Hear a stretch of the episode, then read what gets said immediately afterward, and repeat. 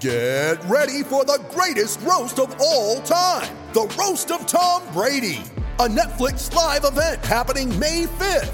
Hosted by Kevin Hart, the seven time world champion gets his cleats held to the fire by famous friends and frenemies on an unforgettable night where everything is fair game. Tune in on May 5th at 5 p.m. Pacific time for the Roast of Tom Brady, live only on Netflix.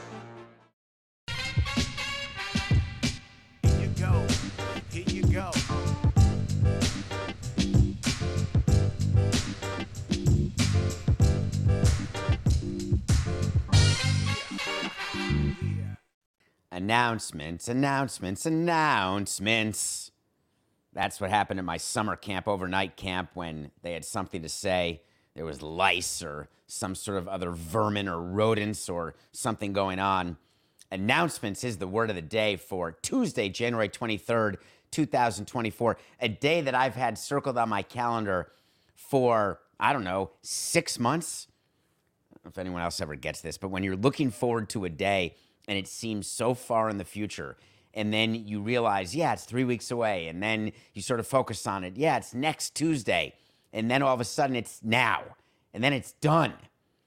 Today, I get to start the day with the Academy Award nominations and finish the day with the Hall of Fame announcement for Major League Baseball. What a great day. It's not Ichiro's year for the Hall of Fame, so I'm not super, super pumped the way I will be for next year's Hall of Fame announcement when I hope Ichiro becomes the first position player to be unanimously elected on his first ballot. And he should be. Find me one writer who won't click the box. 4869. Find me one writer who won't check the box for Ichiro next year. I don't know if I've told you this before, but Academy Award nominations, I've, I just love the Oscars. I love movies. I've loved them since I was a child. A way for me to escape reality. I would watch movies alone, go to movies alone, no problem. I always thought that I wanted a life that was in the movies, not making movies, but that my life would be a movie. Every romantic comedy, every family, every everything, that was going to be my life. And I would chase Amy forever trying to find that life. And Academy Award nominations, I then do a pool. I do a pool with friends. Then I did a pool with my kids. And I try. Last year, I won the pool. We don't play for anything. We don't gamble on it. We don't play for money because within a family, pride is way more than money. And when I was in baseball, this was always the time of year for the January owners meeting. Four owners meetings per year, quarterly owners meetings. There's always one in January. And it's not the one right after the World Series. That's the November one where you applaud for the Texas Rangers and then they accept your applause and you're really MFing them behind their back because they won and you didn't. January is where you get updates on the finances of baseball. It's right before. It's the last meeting before the next season's spring training. There's still some unsigned free agents, so the commissioner always yells at you, "Don't sign for that amount of money. Don't do this. Don't do that." What I would do normally when Bud Selig was commissioner, the January owners meetings took place in Arizona. There was an owner named um, Bob Castellini who owned the Cincinnati Reds, who owns a hotel in the Phoenix area. And it's a hotel where rooms are sort of in the mountains. It's right near Camelback. The sanctuary. Thank you, Coca. How would you know where I was in January? So we'd go to the sanctuary, and Arizona at this time of year is three hours behind. And so I would wake up and I would watch the live Oscar nominations at 5:30 a.m.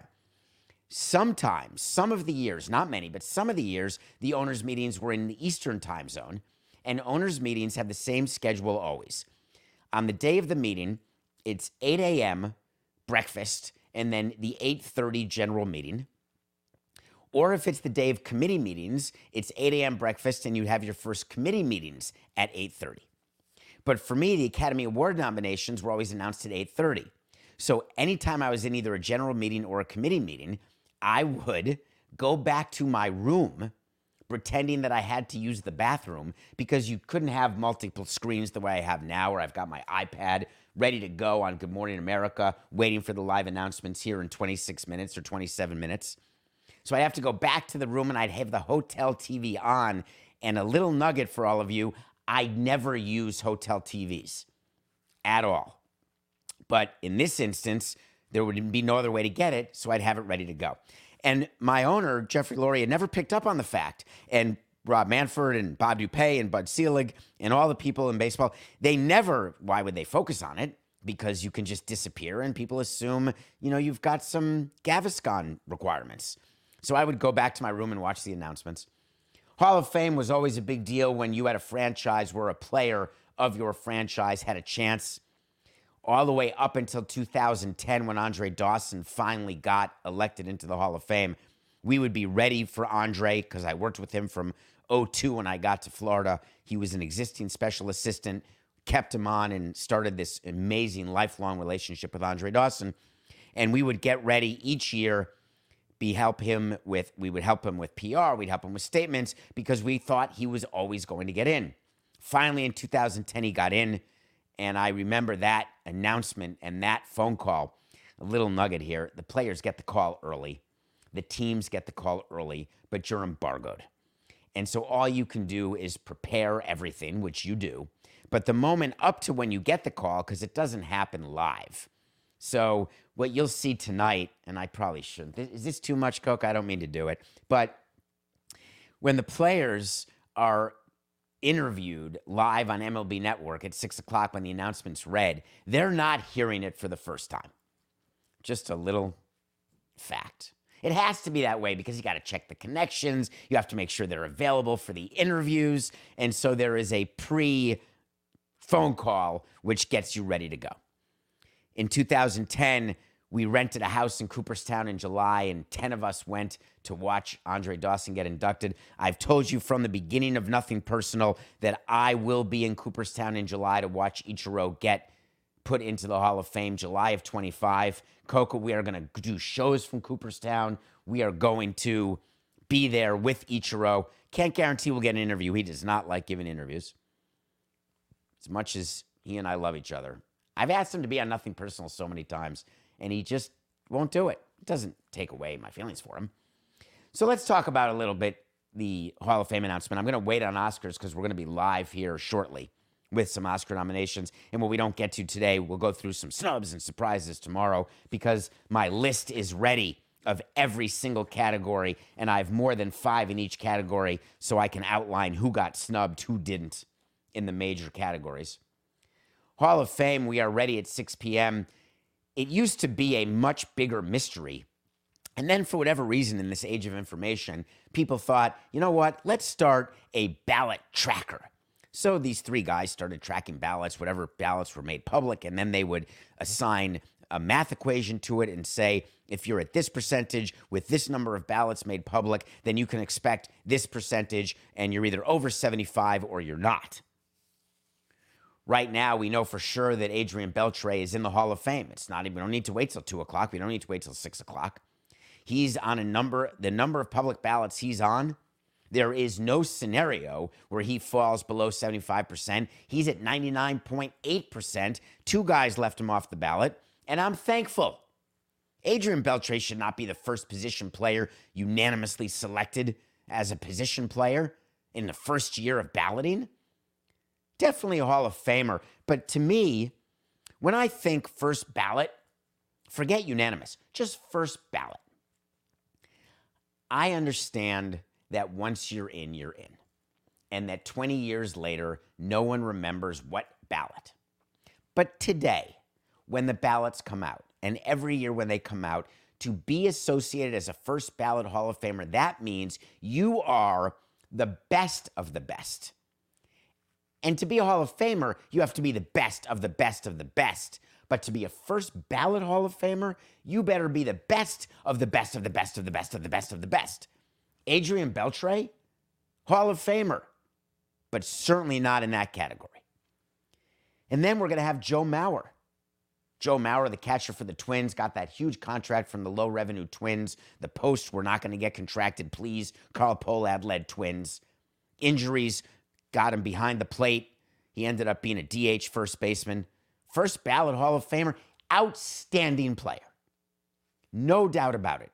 When we would face a team, I liked talking to you about the meetings we would have where we'd have pitchers meetings and hitters meetings and we'd go through our approach. This is pre analytics, during analytics, post analytics.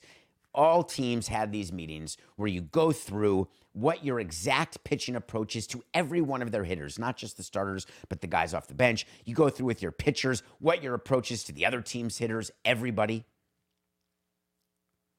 We would have this guy will not beat us category.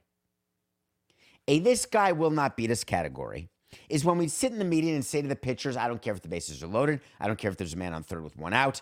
I don't care what the situation is. Do not let Barry Bonds beat you. If you go back over the game logs of the thousands of games that I was president of a team for, it is thousands, I think. 18 times 160.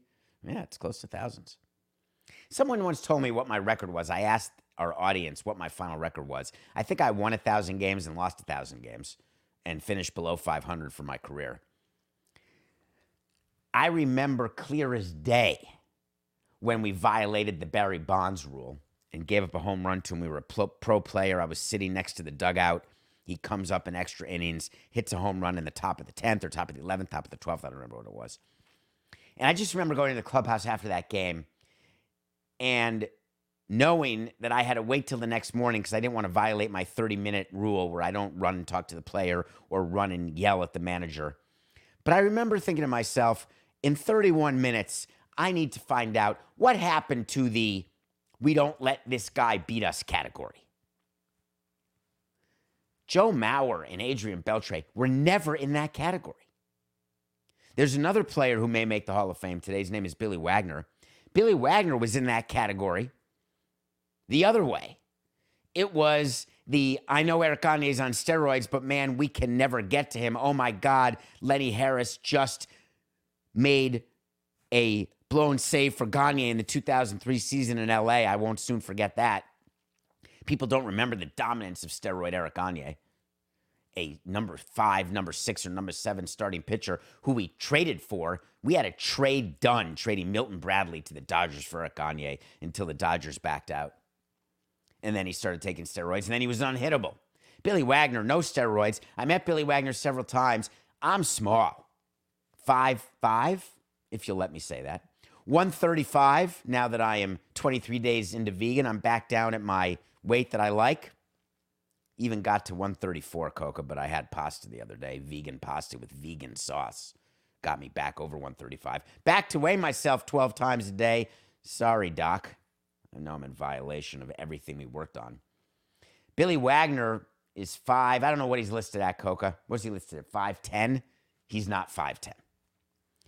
Billy Wagner threw 100 from the left side, played for the Phillies, played for the Mets, played for the Astros. When Billy Wagner was on the mound, we had no chance to win the game. It just simply was not going to happen. And so we all knew very clearly that the game was shortened. Before the show today, Coke and I were prepping for the show. I said, just out of curiosity, did we ever get to Billy Wagner? It turns out that the Marlins forced Billy Wagner to four blown sw- saves. I don't remember any of those. I remember only the 34 saves or something he got against us, not the four blown ones. But way to go, us. But when you talk about Hall of Famer, once we got over the hump of relievers in the Hall of Fame from Rollie Fingers on up, and then, of course, Mariano Rivera, Billy Wagner was a Hall of Fame closer. Not just because he was diminutive and maybe even a little cocksure. I need to let people in on that inside joke. There was a profile written about me in Montreal, and I was called in uh, Florida by a woman named Sarah Talley, who used to work for the South Florida Sun Sentinel and she wrote that I was diminutive and cocksure. I called her up. I said, well, "Come on." She said, "Well, what, what, what do you mean? You are diminutive." I said, "That's true, but it seems like a pejorative word." No, it's an adjective. It's descriptive. Here it is in the book of what writers use. Cocksure? Cocksure? All right. I was wrong. So I think tonight at six o'clock, we're going to have three people into the Hall of Fame, Beltre, Mauer, and Wagner. As a matter of fact, Coca, I'm going to do a double wait to see when we say something's going to happen. If it does, great. If it doesn't, great, but we'll revisit it. Just like we're revisiting the Josh Hader wait to see, Coca. Nailed that one. What was the date of that one? What was the date? What was the date? January 19th. Go back to that show. I said Josh Hader will not surpass 5105, and he got 95 that he wasn't going to get past Diaz, notwithstanding the horse hockey tweets of present value. Oh, it looks like he got less than Diaz. No, no, he got $105 million. That's what Diaz got. Hader got 95. So we're taking a yes for that wait to see. Today's wait to see is that we'll have three people join Jimmy Leyland, former Marlin skipper. Jimmy Leyland, three people Beltre, Mauer, Wagner. So who am I leaving out? Todd Helton. Close, no cigar this year. Gary Sheffield, 10th and final year on the ballot. Gary Sheffield, who has the cloud of steroids over him, a cloud of surliness that impacted his relationship with the writers, acknowledged only doing the cream, whatever. Not going to get in on year 10. Does he deserve to? Is he a Hall of Famer? Someone asked me on my uh, on a show I did this morning with Miller and Moulton.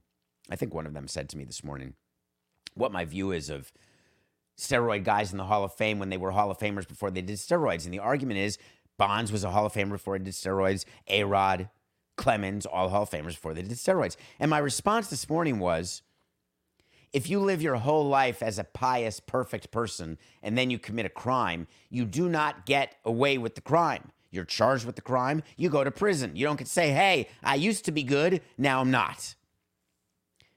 Just because you used to be good doesn't mean that you can then break the rules, take steroids, and as players have said to me, hey, everyone else was doing it, why not? Well, talk to Mr. Marlin Jeff Conine, why not? Jeff Conine gave up tens of millions of dollars in earnings, tens of millions of dollars of earnings by not doing steroids. He could have gone the Brady Anderson route 18 home runs, 16 home runs, 14 home runs. Hey, I'm a free agent. Let me do steroids. 50 home runs. Let me sign a huge contract. Then let me not take steroids. 18 home runs, 16 home runs, 14 home runs. Huh.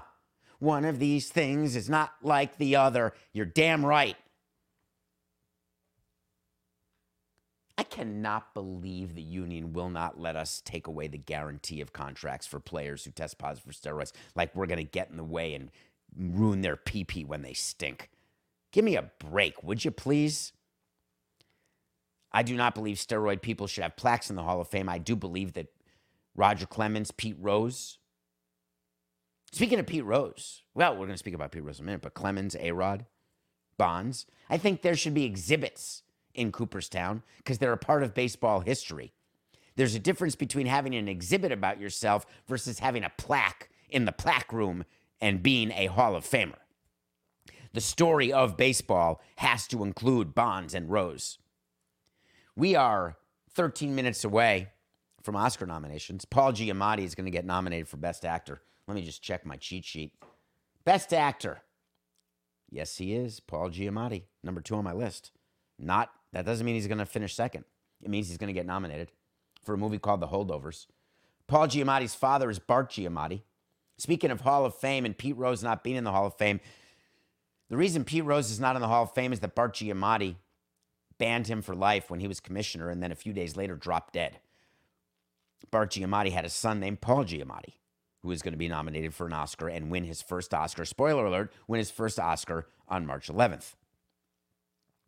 Bud Selig became interim commissioner later, and he would not, under any circumstance, go against Bart Giamatti go against his memory, go against his wishes, when Bart Giamatti felt very clearly and strongly that Pete Rose should be banned for life, so he would never reinstate him. When Rob Manfred became commissioner, I sat with Rob during the running up to the vote in Baltimore in 2013 or 14, whenever that was, and talked about Pete Rose. And I had a view that I thought Pete Rose should have been reinstated for purposes of eligibility to the Hall of Fame. I wanted to pass the buck from the commissioner's office to the writers. Let the writers decide if Pete Rose would be in the Hall of Fame.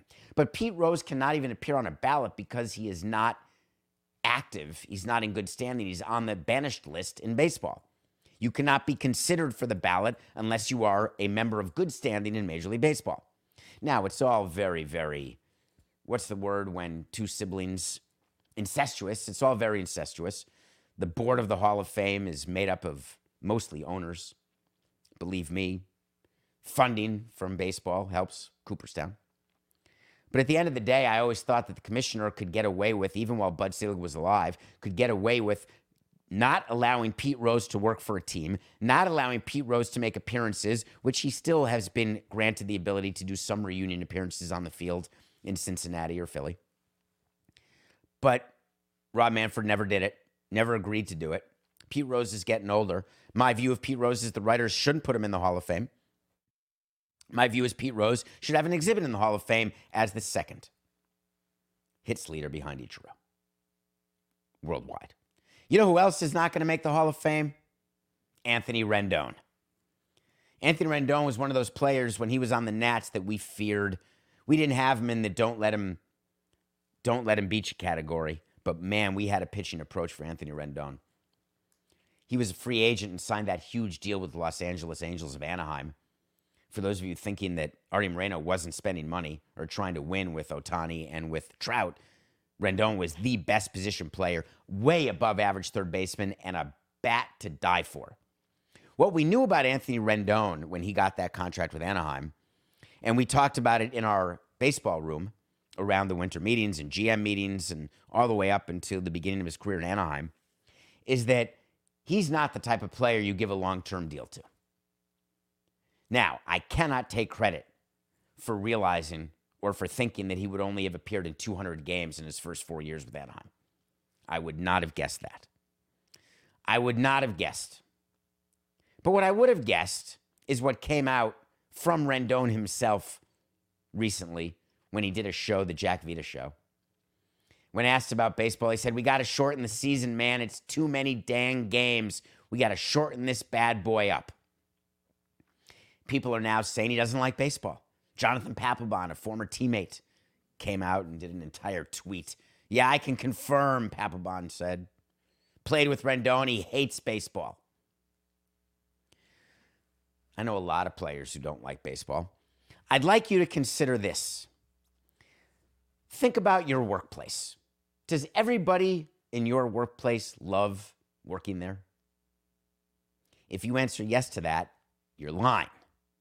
No matter where you work, there are people who would rather be doing something else. They'd rather be home on the couch, they'd rather be in a different industry. Why would you think that baseball players are different? Or football players, or actors, or musicians, or podcast hosts? In this case, I could not love more what I do, or producers.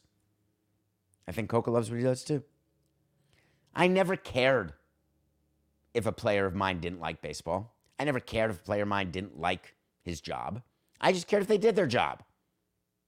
There are many, many stories about Derek Jeter and how proud he was. Yeah, I don't watch baseball. I don't like baseball. Ironically, he's now a host on Fox with A Rod, which is the worst combination ever, given their relationship. Jeter would brag about the lack of baseball he would watch, didn't care about it. Plenty of players feel that way not a negative. The reason I wouldn't sign Rendon to a long term deal was not about his love or dislike of baseball, it was something different. It was how do we avoid paying players at the high?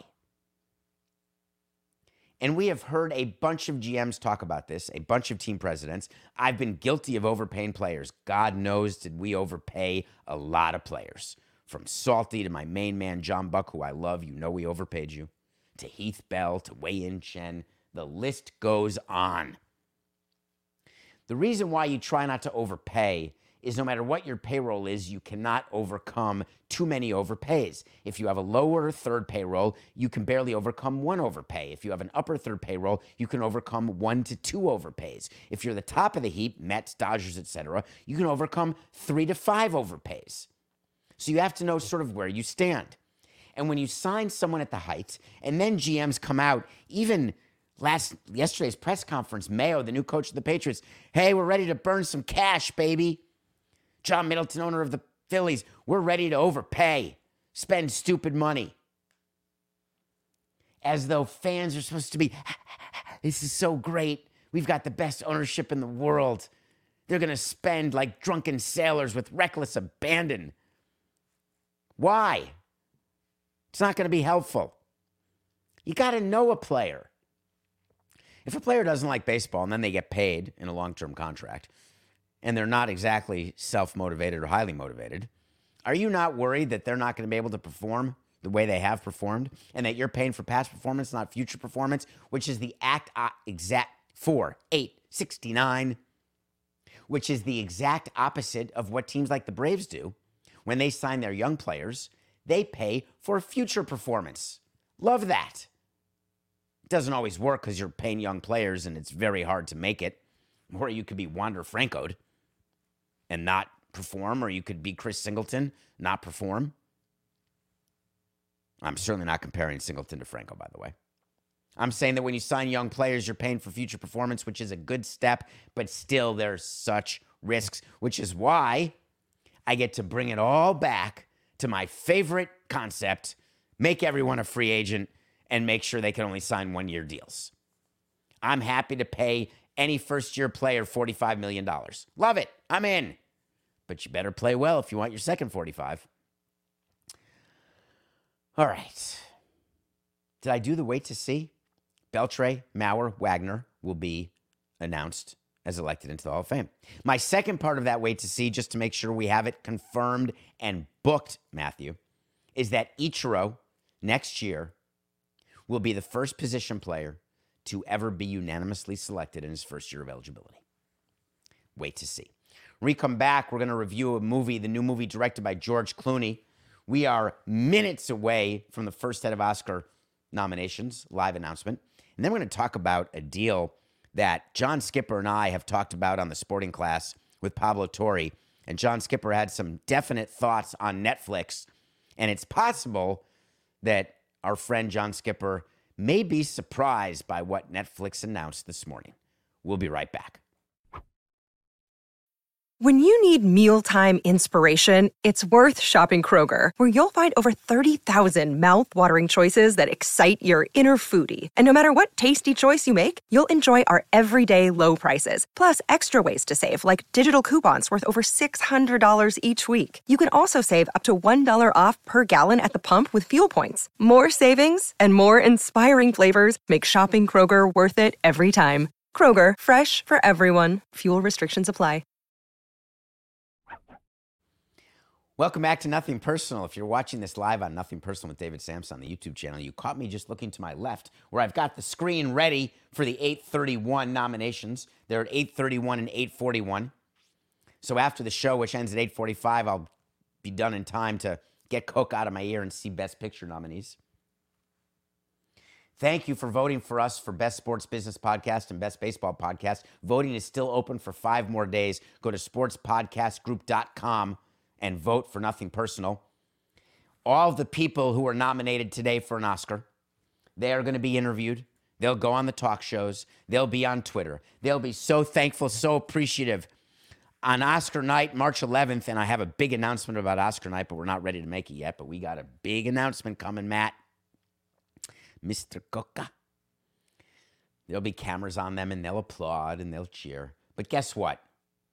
They won't be happy for the winner. So I want you to know that I will not be happy if we don't win Best Sports Business Podcast. So please vote. Thank you. Watch a movie every day. I watch The Boys in the Boat. You know from my New Year's resolutions that I'm not a voracious reader. I loved, I had a personal relationship, went out on a few dates with someone named Spark and Cliff, last name Notes. I just didn't have the attention. If I were a child today, I would be on ADD medicine guaranteed. As I look back at my childhood, I could not sit still. I get kicked out of class all the time. I didn't go to class all through college and law school. I'm sorry. Sorry, Professor Rudenstein. So I never read many books, start to finish. I did read The Boys in the Boat. I can't explain why. It's almost insane. Boys in the Boat is about a rowing team crew. You know the guys with the. Here's a funny one. George Cantu, Jorge Cantu, is a player of ours, part of the greatest hitting infield of all time. Actually, believe it or not, he, Uggla, Mike Jacobs, and Hanley and George Cantu have a record. At least they did for the most home runs by any four infielders, each having 25 or more. I think that's a record. I don't know if it's been broken now. Maybe it has. And he would always call me, What's up, jockey? Because I was always small. And I would say, I'm not a jockey, I'm a coxswain. It's really coxswain. Those are the guys on the crew boat, the small guys in front yelling, row, row, pull, faster, slower, in sync. Hey, number four, you suck. Boys in the Boat is about a team from the University of Washington, coached by Joel Edgerton. That's the actor. Who makes it all the way to the Olympics in Berlin in 1936. Spoiler alert, they had a hell of a run. The book is far more detailed about the significance of Americans winning a medal in that sport, and that's the Hitler Olympics. The movie is not as good as the book.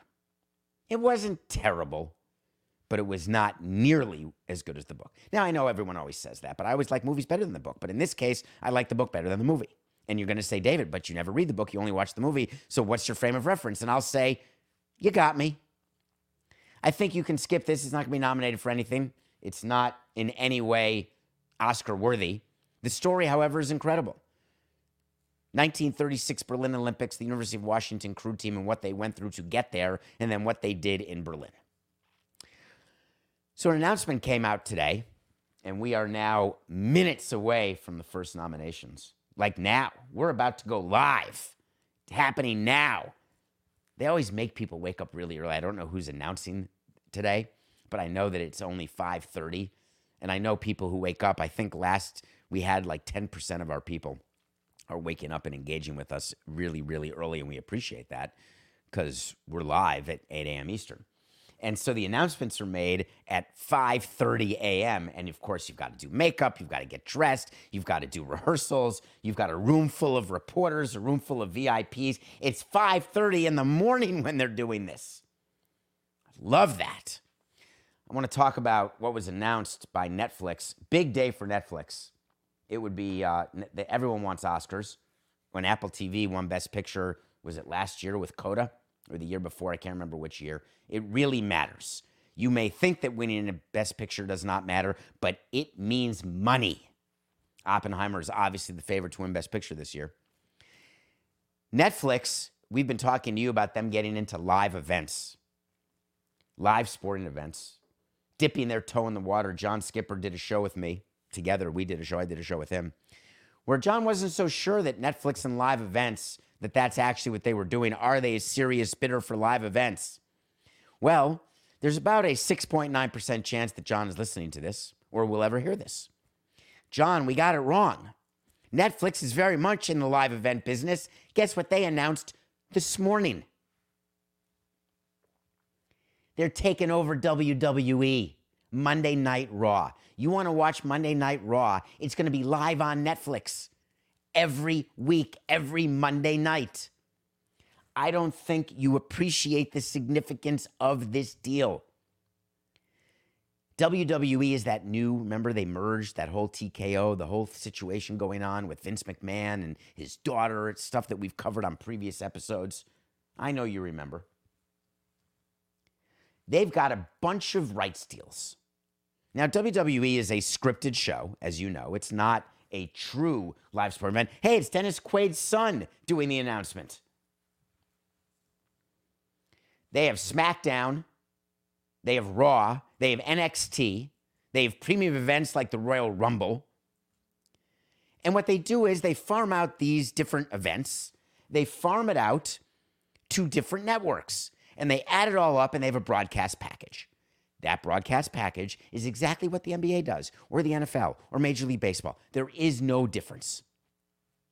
Anytime you have another bidder for one of your packages, guess what? As we see supporting role about to come out now, guess what? You want as many bidders as possible because it drives the price up.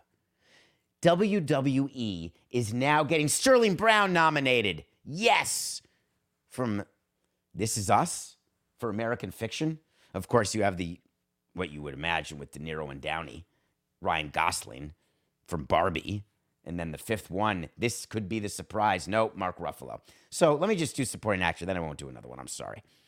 I had my first five as De Niro, Brown, Ruffalo, Gosling, and Downey. That's it. Dominic Sessa of The Holdovers, William Dafoe, Charles Melton of May December. Shut down. Shut out. That's too bad. So WWE says, you know what? Let me see if Netflix will bid for something. We were making $260 million. What do you give? They offered $400 million. $400 million per year on a long term deal for the Monday Night Raw. You want to watch it, and a lot of you do, you got to go to Netflix. Why is Netflix in this business? They're in the storytelling business. What greater story is WWE? That's what they do. It's a story, it's a script. So instead of Raw being on USA Network, they move over to Netflix, which enables Netflix to do documentaries around the WWE, enables them to do other sort of live events, live programming, live storytelling. And it's brilliant. But to say that Netflix is no longer involved or not a real bidder for NBA or MLB or NFL, you're just wrong. They are in the live event business because it's driving sales. People will get Netflix. And then you could watch all the Adam Sandler or Kevin Hart movies, most of which are terrible now, unfortunately. But you're going to pay the monthly fee. The COO and president of WWE's parent company, TKO, is a guy named Mark Shapiro, not the guy from Toronto, said this deal is transformative. It marries the can't miss WWE product with Netflix's extraordinary global reach and locks in, wait for it, the most important thing significant and predictable economics for many years. That's the dream. When you've got something to sell, when you're trying to get a valuation for your shareholders, you want predictable, sustained revenue. You worried that Netflix is not going to come through? Think they're going to do a Diamond or a Bally's? Not so fast. I'm quite excited about the deal. Netflix has a chief content officer because that's what they're in the business of doing is getting content. WWE is content. We're excited to have WWE Raw and its huge and passionate multi-generational fan base on Netflix. Hmm. Why would Netflix, a movie studio, be interested in multi-generational, all demographics, all those who love WWE? I'm trying to think what would be the benefit to having all those people see the rest of your content. I can't quite think of it, but maybe it'll come to me.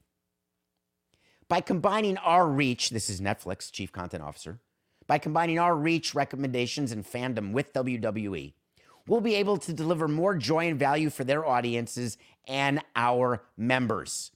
It's the best, Raw, is the best of sports entertainment, blending great characters and storytelling. Hmm. You blend great characters, storytelling with live action, and guess what you get? You get a deal for $400 million. We have an upset in the supporting actress, by the way. Danielle Brooks just got nominated and America Ferrera, which means Sandra Hüller may not get it. Da'Vine Joy Randolph has to get it. And Jodie Foster did get one. I had America Ferrera. I had uh, Jodie Foster, Da'Vine Joy Randolph. I had Julianne Moore, but it was not. Danielle Brooks got it instead. No Julianne Moore. No Penelope Cruz in Ferrari either. You think WWE is just done? They're just starting. They are just starting.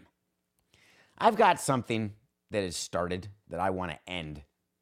This is not going to be a popular take, and I want to apologize in advance, but here you go. I don't ever want fans rushing the court, ever. I want fans who rush the playfield to be arrested. I know you suck the joy out of everything, David. And yes, I've got Monica Seles in my mind. Yes, I've got Malice in the Palace in my mind.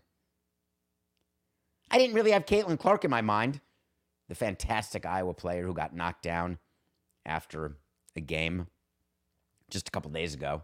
Fans rushed the court and she was trying to get off the court. I had flashbacks to Chris Chambliss bowling people over when people rushing the field at Yankee Stadium, when the Yankees won in the 70s, 77, 76, 78, 77 or 78.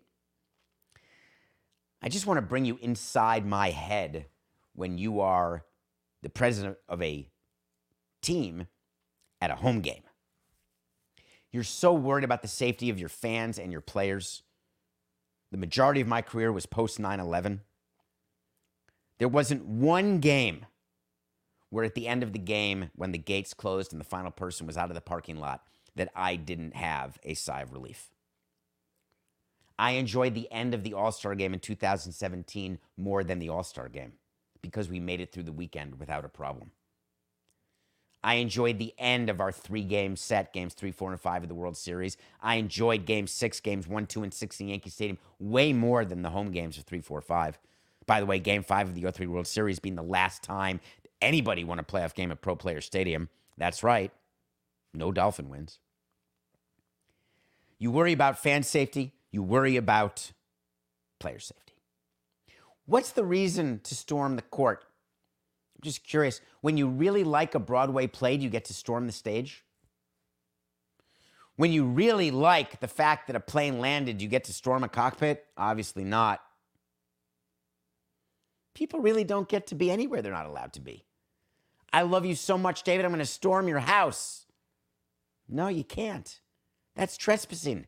That's a crime. It is made very clear when you buy a ticket that there are areas you are not allowed to go. What stops people from storming the castle, from storming the clubhouse? Forget the fact that Caitlin Clark may or may not have gotten hurt, could have gotten hurt.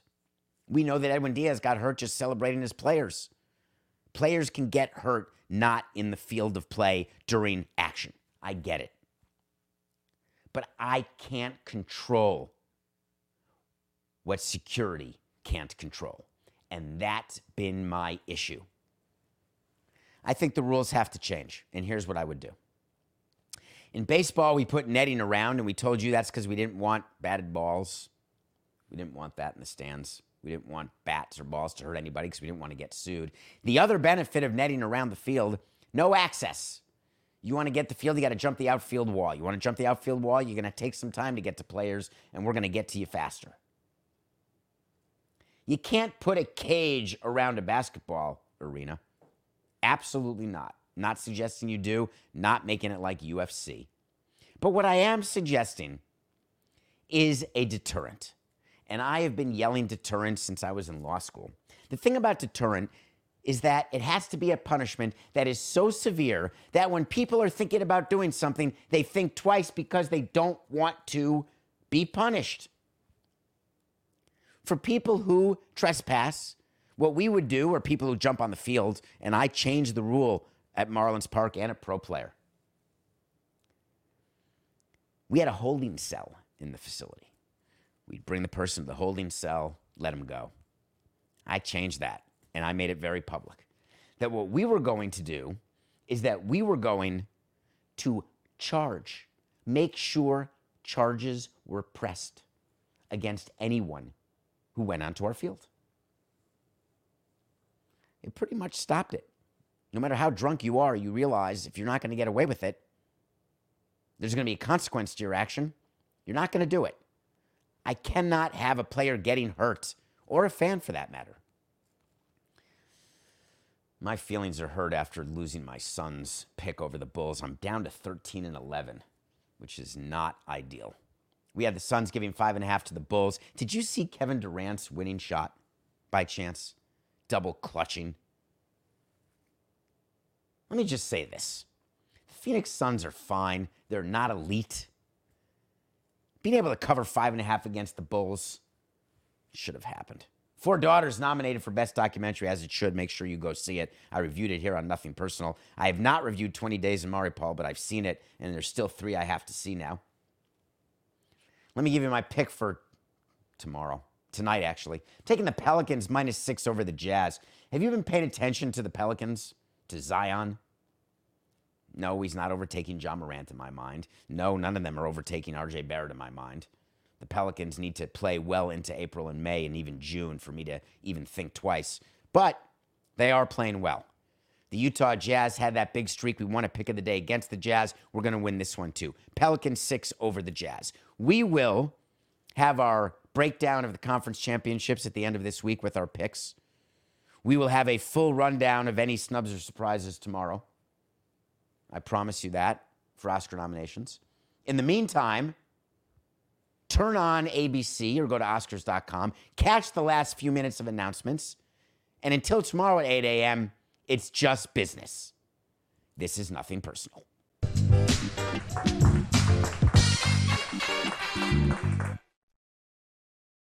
It's happening daily. We're being conned by the institutions we used to trust. The mainstream media is distracting us with meaningless headlines instead of focusing on the harsh realities facing American families. Time is short before something big happens, and that's why so many folks are preparing. They're becoming self reliant by investing in emergency food storage from My Patriot Supply. Go to mypatriotsupply.com and secure four week emergency food kits for each member of your family. Each kit contains tasty breakfasts, lunches, and dinners, averaging over 2,000 calories per day. Save $50 on each four week food kit you purchase. Plus, get free shipping on Ready Hour four week emergency food kits. You're not ready if it's not Ready Hour Foods. At My Patriot Supply, you can also get solar power generators, water filtration units, heirloom seeds, and survival gear. Order by 3 p.m., and your unmarked boxes ship the same day. Shop MyPatriotSupply.com today. MyPatriotSupply.com.